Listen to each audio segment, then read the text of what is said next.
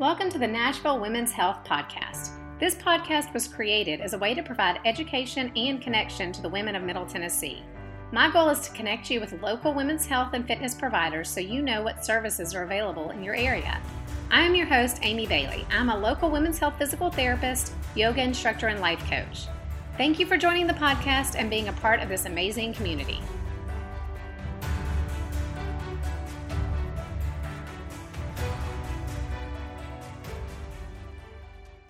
Hey guys, welcome to another edition of the Nashville Women's Health Podcast. I have a special guest with me today. I have Miss Jennifer Hutton, aka Doctor J-Pop. Hey, Jennifer. Hey. Thank you so much for joining me today. Of course, I'm super excited. I'm excited too. So Doctor J-Pop's specialty is pediatric physical therapy, and we haven't even dove into this topic yet on the podcast. So I'm really excited to talk about pediatrics and people's children. Yeah. That All makes right. me happy too. Yeah. So give us a rundown. Why did you become a P T? Why did you get into pediatrics? Yeah. So I am the oldest of fourteen grandchildren. And when I was sixteen, the youngest was born, three months premature, um, had his N I C U stay for three months. And so when he came back, he had to go through all of the therapies, speech, O T, P T. Um, and of course, he didn't get diagnosed till he was about two with cerebral palsy. So I kind of got, got to watch his progress over those two years and then really followed his journey closely after that. Um, went to a lot of his sessions um, with the family, went to some of his intensive therapy sessions in Michigan, and knew I wanted to do something movement related. I think I started off with the exercise physiology interest and then kinesiology. Um, and then my last observation experience with him was intensive in Michigan. And I said, this is it. This is exactly what I want to do. Um, it's movement related. It, I get to work with children and I love kids. Um, and I love kids with special needs, of course, because they're near and dear to my heart. So combining all of that, I just said, okay, Peds, P T, it is.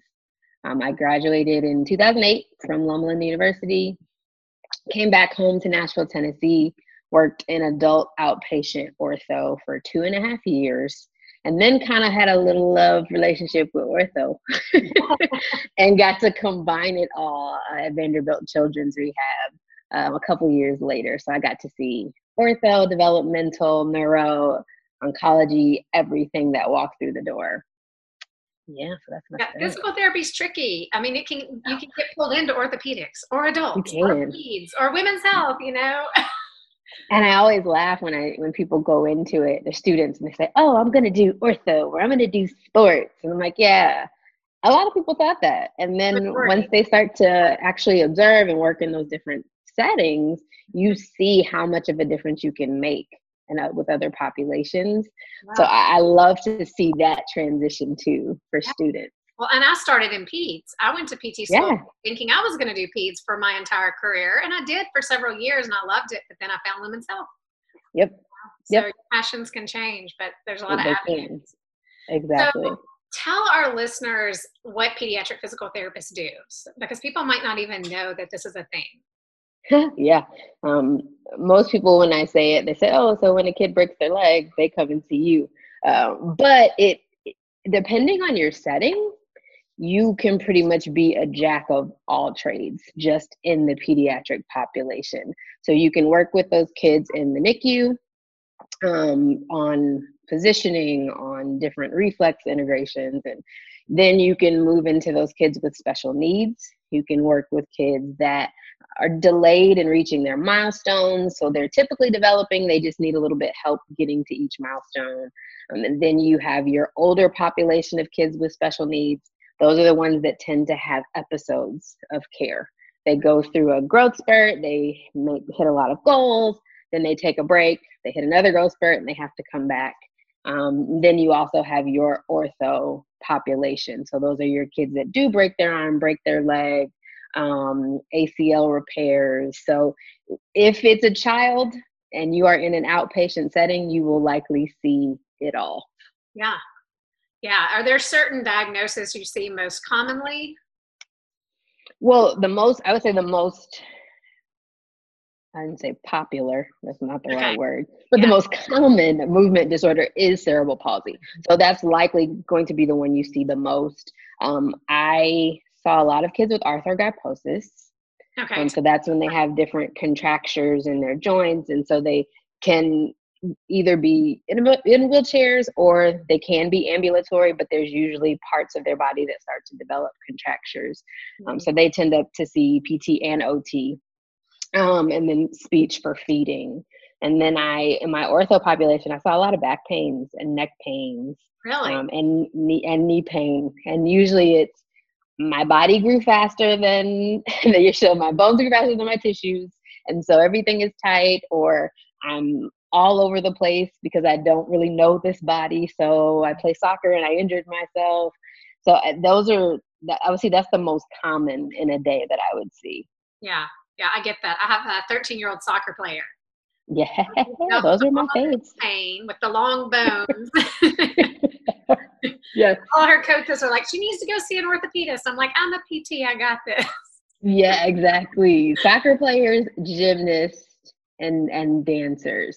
Mm. Those would be the most common, uh, the most common ones that I saw. Yeah. So yeah. the pediatric physical therapy is really just birth to what, eighteen, you'd say? Roughly? nineteen, birth to nineteen, depending on where they are in school too. So if they're like twenty, twenty-one and they're still in high school um, because of cognitive deficits, then yeah. we'll see them as well. But typically after twenty-one, we're transitioning them to adult care, which is hard. It's wow. hard because especially if you've seen them for years. I think I had a twenty-three-year-old. But it was simply because he's still being treated in Children's Hospital for his diagnosis that yeah. we still got to see him. And I was like, I don't really want to let you go, but but you have to. Yeah, that's tough. You do get attached, and you see children through their lifespan because they grow and they change. Or and you're you're part of the team. Yeah, you are. You become, especially if you get them when when you're young. You're seeing that kid one, two, three times a week. And if they have special needs, you're helping parents with equipment, you're helping them with school choices. So you become a part of that family. Get invited to birthday parties. And I went to a dance recital a couple months ago. Yeah. You just get adopted. You do. You do. You know, uh, just thinking about peds, um, certain diagnoses are easily referred to pediatric physical therapy. And then there are mm-hmm. some who don't get referred who maybe should. I'm th- thinking about that developmental delay kind of category maybe. Yeah. Where they don't have a diagnosis delay. Yet. And they've been going walkers too. Well visit checkups and they're well, there's nothing wrong with them per se. Like how yes. do you educate these parents? Hey, you might need to take a closer look or see a pediatric P T. What I have found in the last couple of years is the online space is what's helpful for those parents. Um, they have an hashtag actually on Instagram, Parents of Instagram, and parents will follow that and they'll see all of the activities that the kids should be doing, the milestones that they should be hitting. So parents end up being their kids' advocate, even though that's what you're supposed to be, but you end up being your kids' advocate for the care. Um, the problem comes in when your primary care physician is like, oh, they're fine, they're okay. And I always tell parents, push, that's your child. You have a right to any type of medical care. So ask for that order. You don't even have to ask for permission. You ask for that order, and then yeah. you can take your child. But that's why I push peds therapists. Like, if you want to start putting information out there, do it, because yeah. parents are looking for the correct information. And I've had friends who have come to me, and I've seen, hey, I think maybe you need to see someone, not a doctor, but like a physical therapist, because there's some things going on. So I would just suggest you get a referral, and they will listen. It's hard. Definitely. That is very hard to, to broach that conversation, but they listen to you. So I, I would love to say it's on the doctor's part, and there's some that are awesome about it, but until you see more of it, you're less likely to say, oh yeah, they just need P T for a couple of months. So I think it's on us, um, on us, and then on the parents to advocate. Yeah. I mean, I saw that with my youngest. She had a tongue tie, and mm-hmm. I, she wasn't nursing well. And I was like, you know, I knew something was wrong. She was my third child. Like, I'm like, I've done this before. I'm not going to be at this. And I went to the pediatrician who was like, oh, there's no tongue tie. There's nothing there. And my gut was just like, ah, like we got to listen to our gut as parents. And yep. sure enough, she had tongue ties and lip ties, and we had them revised, and she was great. And so yeah. sometimes the fix can be super simple. Like you said, it might just be a little bit of therapy. Just it really is. Get them over the hump and teach them strategies. Yes. Yeah. yeah. So All I right. think the more that we put information out there for parents, the better they will be able to advocate for their kids. Yeah. I know myself as a physical therapist, sometimes I think, oh, well, everybody knows this, you know? yeah. I'm like, why would I put that out there? Everybody knows that, but they, they don't. And so I think you're right. We have to educate as professionals. Yes, yeah. definitely. Tell us some of the great things about working with kids. Um, the great things, one, of course, that you become part of the family. Mm-hmm. Because it's awesome to watch your these this kid reach their goals, and the parents get excited. And then when the kids get old enough to realize what's going on, the kids get excited and they set goals for themselves. That is just the most amazing feeling. When a child comes into a session and says, I want to work on jumping today. I'm like, we're going to work on jumping then, because that's something that you want to be able to do. I'm going to put it in our plan of care. Um, I think also just the fact that kids are so honest, it makes for comedy. Like the days, the things that have been done, like I've had kids hit me on the butt during sessions and say, hey baby, because it's something they've seen their parents do. Um, or I had one kid who just said, Miss Jennifer, you are wearing me out. She was six. Like she didn't even know what that meant, but she knew the context to use it in. Um, I think those are like my two favorites, watching a child progress and then the comedy that they bring to my life. Uh, it's just, it's absolutely, but then they're inspirational. Mm-hmm. Those kids with special needs, like, there's nothing like their resilience. There's nothing like their ability to, to fall and get back up and keep trying. So yeah. I, I think those will be my top three. Yeah. And you just get to play all day, basically. It was funny though. People say that, they're like, oh, you're playing. And I had a friend whose kid has cerebral palsy called me the other week and she said, I had no clue what you guys were doing in sessions, but I've been trying to recreate it at home and I'm sweating. I'm like, it's so much fun to do the activities, but depending on the like assistance needed during the play, you are, I am worn out by the end of the day. You have to be creative. Yes. That, that that's the, that's also fun because it, it I'm never bored. I will literally take a kid to a toy closet and say, "Hey, um, pick out a toy, and I'll make it. I'll make it fun and functional somehow." So it, it keeps me on my toes. I learned that early on when I would like plan my activities, and then you know I think I thought I had it all planned out, and then I'd get there, and they were like, "No, or throw it. Not want to do any of it." And you're like, "Oh no." So that you're so proud of yourself. yeah, yeah, right. You have to throw the plans out the window sometimes. So that brings us to the hard part then. I think that's the hard part. You think things are going to go a certain way and they don't. But what else is hard about working with kids? Um, I would, those days are hard when they have no interest in what they're doing mm-hmm. and what you've provided for them to do. Um, those days when they realize how hard things are for them. Oh, yeah. Those are also hard days. That's when you hear the, I just wish I was normal. I wish it wasn't this hard. That is a very hard conversation that you have to have with them, but you have to be able to have it. You have to be able to be able to connect with them and they understand this person is here for me. So even when she's pushing me, she's here for me on my low days, but it's always hard. And then it's, it's hard to have those conversations with the parents. Um, saying, I know that you want your child to be able to do this, but this is the likelihood of us being able to. It's just going to look different. And them having to mourn movement. I mean, this is a, it's a process. Just like we're doing this with, with quarantine, mourning our own plans, parents mourn the expectations that they had uh, of what their child will be able to do. And every time you hit that roadblock, that process starts all over again. So to watch them go through it and, and help them through it, it, it, it can be hard emotionally um, on us. And then physically, you're just tired. time. Um, and then sometimes you get peed on, you get thrown up on, you get spit up on, you just, you can't wear cute clothes. The clinic, you can't wear cute clothes when you're working with children. You just don't know what's going to come out of their little bodies. It I got lice when I was working with pediatrics, no. and I never had it as a child, and then I get it as an adult. Yeah, you never know. It doesn't work with any age group, any of that. That's true. The gross stuff can happen. But I really love that you touched on just that connection that you have to make with the parents and tell them the hard stuff sometimes. I mean, that does make you a part of the team, though. Then they can trust oh, no, you definitely. When you're honest. And yes. It's not easy to have those conversations, but think of how necessary that is. Definitely. And then educating them. Um, I think I've had conversations with parents of kids with C P about tone and spasticity and, and muscle tightness. And I've had those conversations over and over again. And I've learned how to perfect how I say it so that they can start to see it in their daily life. Like, yeah, they they they could stand on one leg before, and now they can't. Or they can go up the stairs, but today's really hard. Today's a bad day.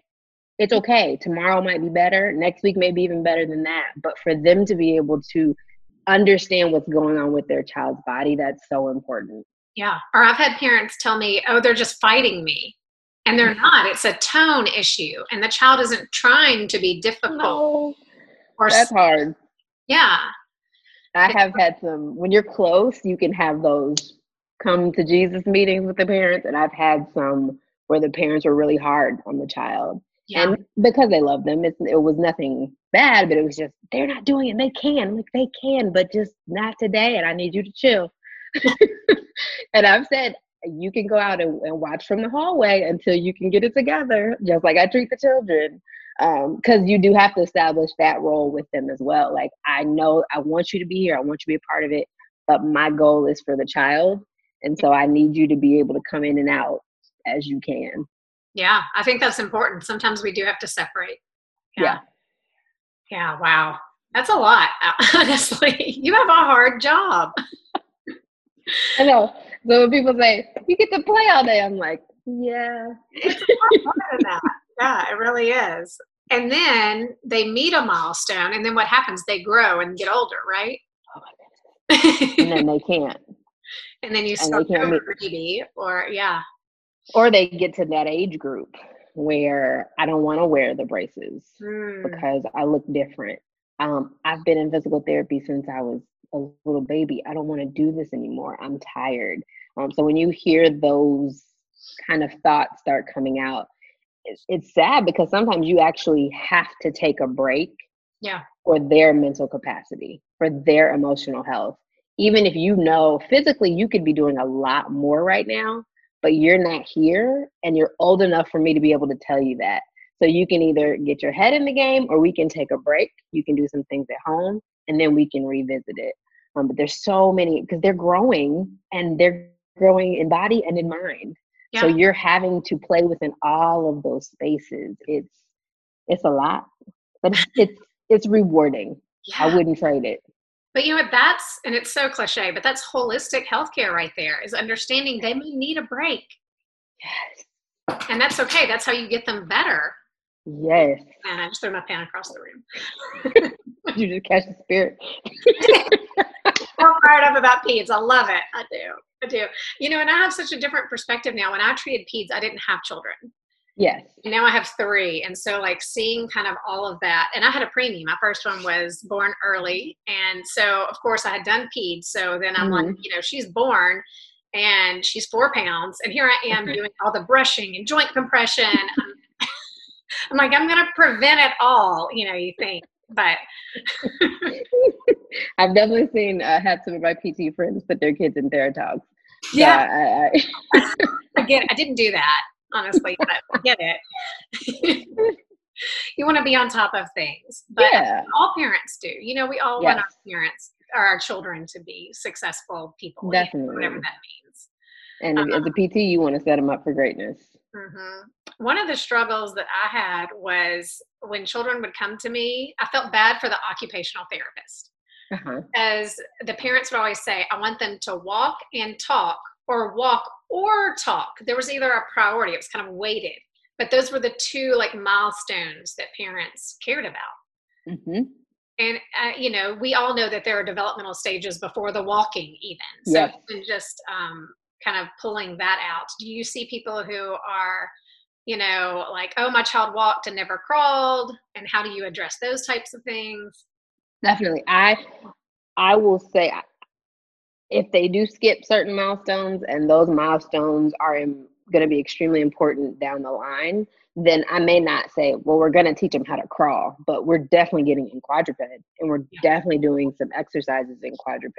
So uh, my belief is even if you skip the stage, you have to be comfortable in that position, because at some point your movement that you will be doing in life will require you to be stable there.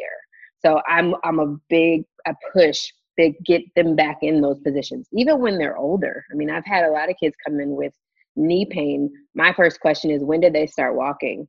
Were they toe walkers? Like, because I need to see what did our developmental pattern look like that got us here, especially if there's no trauma or injury. Um, and if it's not just they've grown super fast, then there was something in there that we might have missed that we need to address. Um, what I loved about the setting I worked in was we had such a team approach with all of the therapists. So we would talk to the parents together. It was P T and it was O T. And yes, you wanted them to walk and talk, but you need to know that a lot of our stuff is working together. So maybe today she's working on sensory and I'm working on a lot of gross motor. Um, so I, I, I love that team approach when it comes to it. And the parent starts to value both when they see, oh, they're here for P T, O T, and speech. I'm just going to sit here in the waiting room. When they see everybody communicating and, and deciding what those goals are together, they value each part of that child's rehab experience. Yeah, I agree. And they, they need all components, most children, unless they are there for just an orthopedic reason. Right, yeah. right. Yeah. Awesome. So do you have a favorite diagnosis or age group or specialty? I think simply because of what sparked me getting into therapy, C P is my absolute fave. Yeah. Yeah. My absolute fave. Um, my, the, my cousin's doctor, primary care, told my aunt, he's never going to walk. Just make sure he gets in a wheelchair and he'll be fine. And she, he didn't know who he was talking to, because she, of course, was like, yeah, okay, that's nice. We're going to do everything in our power. And he is walking around a college campus at twenty-two years old. Ah. Um, he has a scooter because, you know, there's hills and, and steps and stuff that he can't maneuver all day long due to endurance, but she pushed for him. And so when I hear parents come in and say, well, they told me that my kid would never do X, Y, Z, I'm like, and I'm here to prove everybody wrong. We're both here to prove everybody wrong. Now, I'll be real with you when I think this is going to be a hard milestone that we might have to modify, mm-hmm. but I- I'm here to push the boundaries, because you really, nobody knows what the body is capable of. Nobody, not one doctor, not one P T, nobody knows what the body is capable of. So we keep pushing until we say, okay, I think this is where we are for now. And yeah. then we might come back and push again. That's so important, because kids are, number one, resilient, Whew. but they're but they've also got that neuroplasticity. So they're changing. I mean, every day there's more input coming in. And I mean, how many times have you seen like very young preemies, twenty-six weekers, who end up being what we would consider normal, you know, later on in life, you know? Funny. I had one girl, my probably one of my first kids um, was on the list for a heart transplant. She had spent the first eleven months of her life in the hospital. Hmm. The first eleven months. And by the time she was two, she was walking, running, going up and down stairs, hitting her sisters on the head, like nothing ever happened to her. I mean, she definitely had some some deficits that had to be worked through. But if you would have told me that's where we were going to get, I'd been like, uh, the first day? Yeah, I don't know, but we're going to work. But I don't know. So to see some of those is just mind-blowing. Yeah. I mean, kids are kids. They just want to play. They do. That's their goal. I mean, they tell you when you're a speech therapist, your goal is to be able to get a kid to play, because yeah. that's how they're going to discover their environment and what they're capable of. So that's what I'm trying to get you to. When I was, volu- you had to do, you know, volunteer hours to get into P T school. So mm-hmm. I volunteered because I lived in Memphis at Saint Jude Children's Hospital. mm-hmm. which, and I was in, obviously it's a pediatric hospital, and I was in the rehab department. At this point in my life, I wasn't even sure I wanted to be a P T. I was kind of waffling between psychology and P T, but I went in and I didn't have any brothers or sisters. Here I'm an only child around all these kids. I'd never babysat. I didn't even really know like what to expect, but yeah. I thought it was going to be heartbreaking to see these children with cancer. And it wasn't. Yeah. They had hard yeah. days. They totally had hard days. Definitely. But they just wanted to play. And the second they felt a little bit better, they're ready to play. Like it was yes. amazing. Yes. You know, that was part of the parents. You know, yes, that's the definitely. hard part is seeing the parents, because we've lived a little bit of life and we know we have more on our uh, plate than playing. Definitely. But I just, that, from their perspective for sure. Yeah, that just showed me that children ultimately want to have fun, and it doesn't matter how sick they are or what disabilities they have. They it's want the to play driving however force. They can. Yeah, it's their driving force, and that that used to be what people said. I couldn't work with kids with. Um, as a P T, because it would break my heart to see them every day. And I laugh and be up, but when you see that same kid that you thought broke your heart throw a tantrum on the floor because you won't let them do something, you start to lose a little bit of yeah. You realize, oh, you're, you're a kid just like the rest of them. They're all the same. All right, so what do you have on the horizon?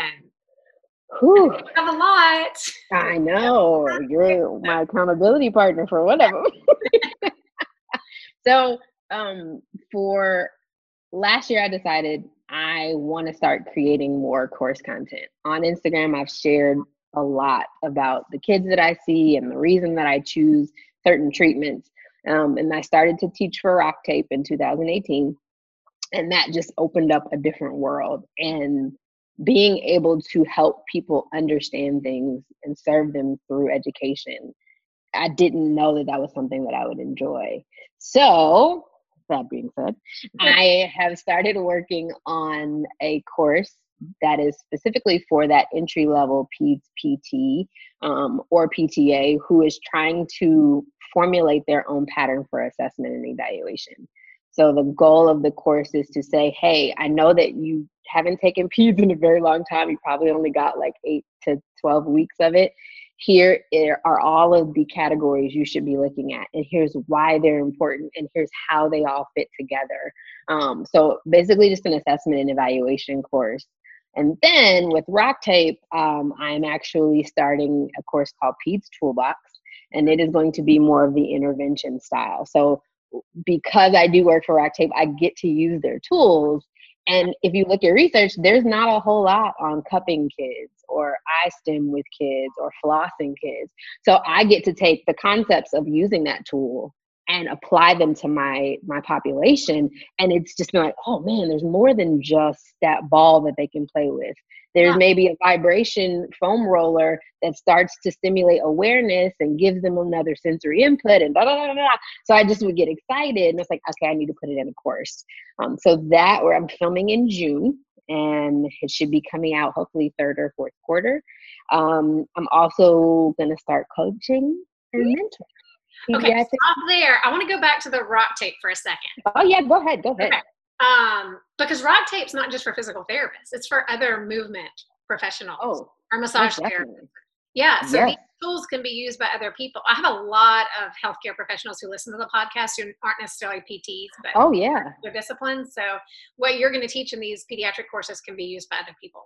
Most definitely. I mean, that's in the courses. We've got massage therapists, we've got A T Cs, we've got personal trainers, we've got coaches of track teams and football teams and that working at high schools. So, and it has been beautiful for me because it's allowed me to have a window into what they have to do. So yeah. now when I teach those populations, I'm like, oh yeah, so I, I know that you have to do X, Y, Z. Here's how this could fit into what you have to do. Um, and, and that has been great. It's like, oh, it's not just P T, it's O T, it's massage, it's everything.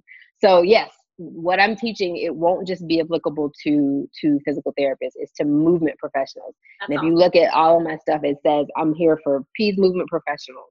So yeah, definitely. Good. I just wanted to clarify that. No, please. I appreciate know you. That you're for therapy. Yeah. Okay. So let's go into your coaching, which I'm super excited about.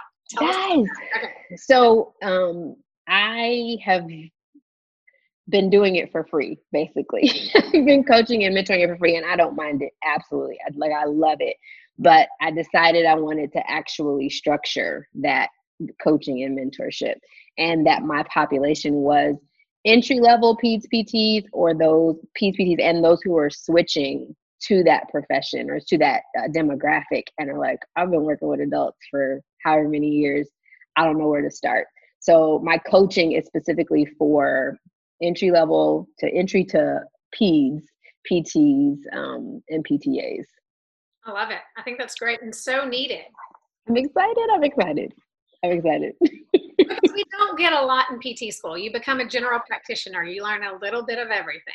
So even if you have clinicals, you know, it's yeah. still.